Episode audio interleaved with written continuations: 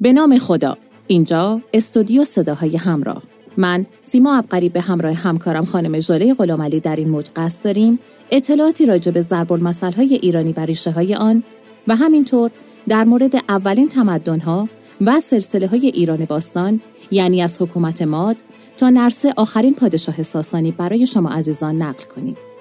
قالب این اطلاعات دارای منابع محکم و موثقی هستند که در به دست آوردن و گردآوری آن زحمات زیادی کشیده شده است. پس وظیفه ما و شماست که در حفظ و انتقال این اطلاعات به نسل بعد و کنونی بکوشیم. با ما همراه باشید. منم سلامی گرم عرض می کنم به شما شنوندگان عزیز و همراه و همکار عزیزم خانم ابقری. سومین پادشاه ماد هوخشتره سومین و تواناترین شاه ماد و نخستین پادشاه در دوران باستانه که یک سلطنت سراسری رو توی ایران تشکیل داد و ایران را به عنوان یک قدرت مهم جهان اون زمان مطرح کرد. او رو می‌تونیم بنیانگذار واقعی دولت ماد و معمار حقیقی امپراتوری ایرانیان باستان بدونیم.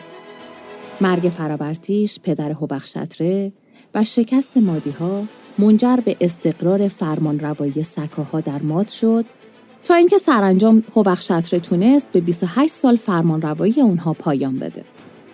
او مادیا پادشاه سکاها را به همراه سرکردگانش به مهمانی دعوت کرد، همه را مست کرد و به قتل رسوند و بدین ترتیب قائله سکاها را پایان داد. چون از جهت سکاها آسودگی خاطر وی فراهم شد، تصمیم به نابودی امپراتوری آشور گرفت. هوخشتره شکست پدرش فرابرتیش را در برابر آشوری ها دیده بود و از اون درس عبرت مخته بود. او فهمید که برای مقابله در برابر آشوریان باید نیروی نظامی مجهزی تشکیل بده. چون سربازان توایفی که به همراه سرکردگان خود در هنگام جنگ به اردو می پیوستند هرگز از عهده یک سپاه منظم بر نمی اومدن. به همین خاطر ابتدا ارتش ماد را تجدید سازمان و نوسازی کرد و به جای تقسیمات سابق اشیرتی اونها رو بر حسب نوع سلاح تقسیم بندی کرد و این خود استعداد جنگی اونها رو خیلی بالا برد. هوخشتره سپس با دولت بابل متحد شد و با نیروی نظامی خودش به سوی سرزمین آشور حرکت کرد. توی سال 614 قبل از میلاد از کوههای زاگرس گذشت و ضمن تسخیر آبادی های آشوری سر راه شهر آشور پایتخت باستانی دولت آشور را هم در محاصره قرار گرفت. چه پادشاه توانمندی بوده؟ یعنی آشور رو هم تحت سلطه خودش در آورد؟ بله همونجوری که اول اون پادکست هم من خدمتتون عرض کردم جزو توانمندترین پادشاهان دولت ماد بوده. بعد از سقوط شهر آشور پادشاه بابل نبوپولوسار در شهر آشور به دیدار هوخشتره اومد و در اونجا پیمان دوستی ماد و بابل تجدید شد. در سال 612 قبل از میلاد هوخشتره و نبوپولاسار تونستن با حمله به نینوا پایتخت آشوریان و فتح اون به عمر امپراتوری آشور خاتمه بدن. پس آشوریا اینطوری بوده که امپراتوریشون جمع شده بله بله درسته در دوره نخستین پادشاهی ماد مرزهای غربی شاهک های ماد که از همدیگه مستقل بودند از مرزهای غربی دشت همدان فراتر نمی رفتن. اطلاعات ما هم درباره حدود شمالی و شرقی ماد خیلی کم هستش.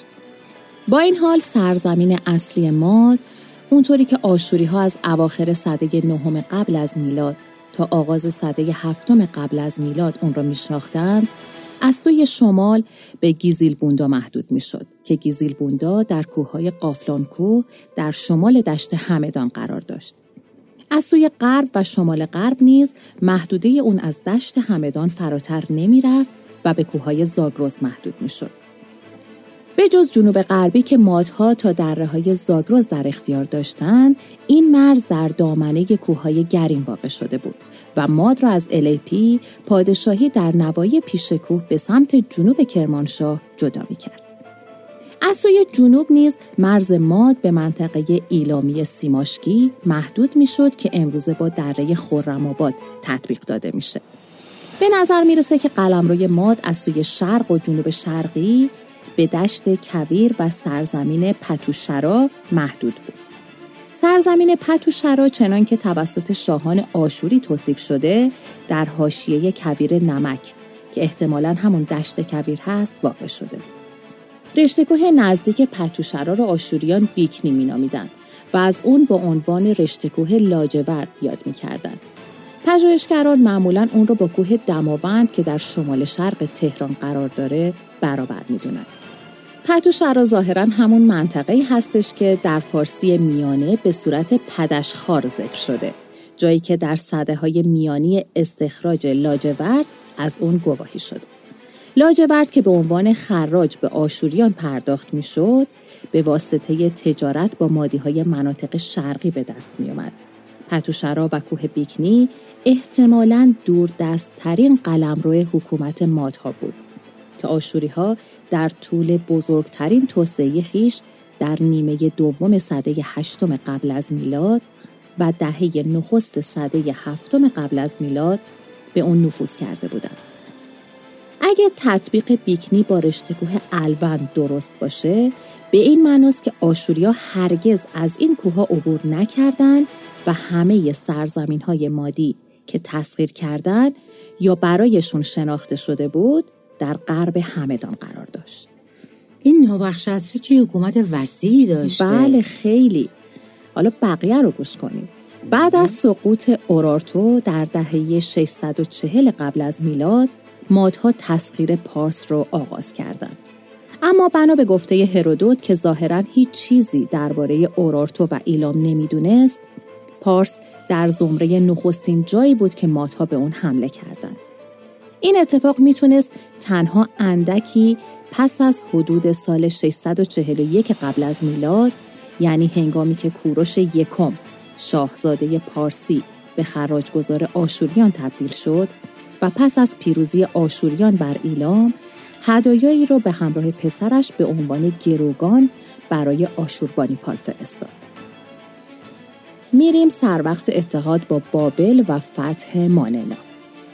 خانم ابغری ماننا کجاست دقیقا؟ بله مناییان یا ماننه ها خانم غلام علی قومی بودند که حکومتی رو توی آذربایجان و جلگه جنوبی دریاچه ارومیه تشکیل داده و از قرن ششم تا هشتم قبل از میلاد بر این سرزمین حکومت می‌کردن. بله. در دهه های دوم و سوم قرن هفتم قبل از میلاد شرایط آشوریان رو به وخامت گرفت. در سال 626 قبل از میلاد کلدانیان قیام کردند و بابل رو تصرف کردند و توی اون دولت جدیدی تشکیل دادن که از اون با نام امپراتوری بابل نو یاد میشه. نبوپولاسار پادشاه کلدانی بابل از شرایط دشوار آشور استفاده کرد و با هوخشتر علیه آشوریان متحد شد. توی بهار سال 616 قبل از میلاد نبوپولاسار تونست لشکریان آشور را به همراه منائیان که متحد آشور بودند در نبردی در کابلین کمی تر از محل برخورد رود فرات و خابور شکست بده و سران آشور و ماننا رو به اسارت بگیره و این می‌تونست فرصت خوبی برای هوخشتره باشه تا به نبرد با ماننایی بپردازه. چیزی که می‌تونست او را به مرزهای آشور که همون وقت هم از دیگر سو توسط بابلی ها مورد حمله قرار گرفته بود نزدیک کنه. هوخشتره هم از فرصت به دست اومده استفاده کرد و خاک معنا رو که بدون دفاع مونده بود به امپراتوری ماد ملحق کرد.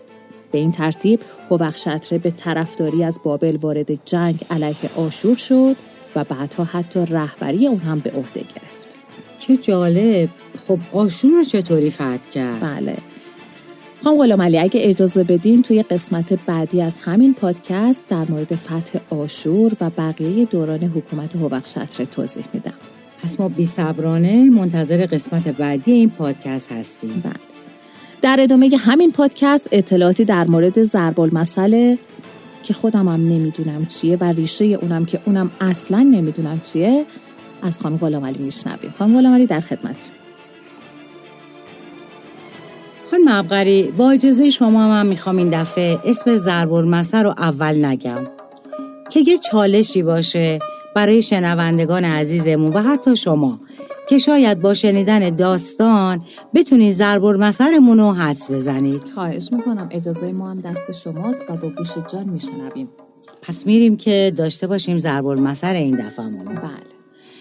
روزی روزگاری توی شب زمستونی که به شدت هم برف می اومد و کسی از شدت برف و بوران جرأت بیرون رفتن از خونه رو نداشت مولا نصرالدین در کنار خانوادش بود و شامشو خورد و رفت زیر کرسی که بخوابه.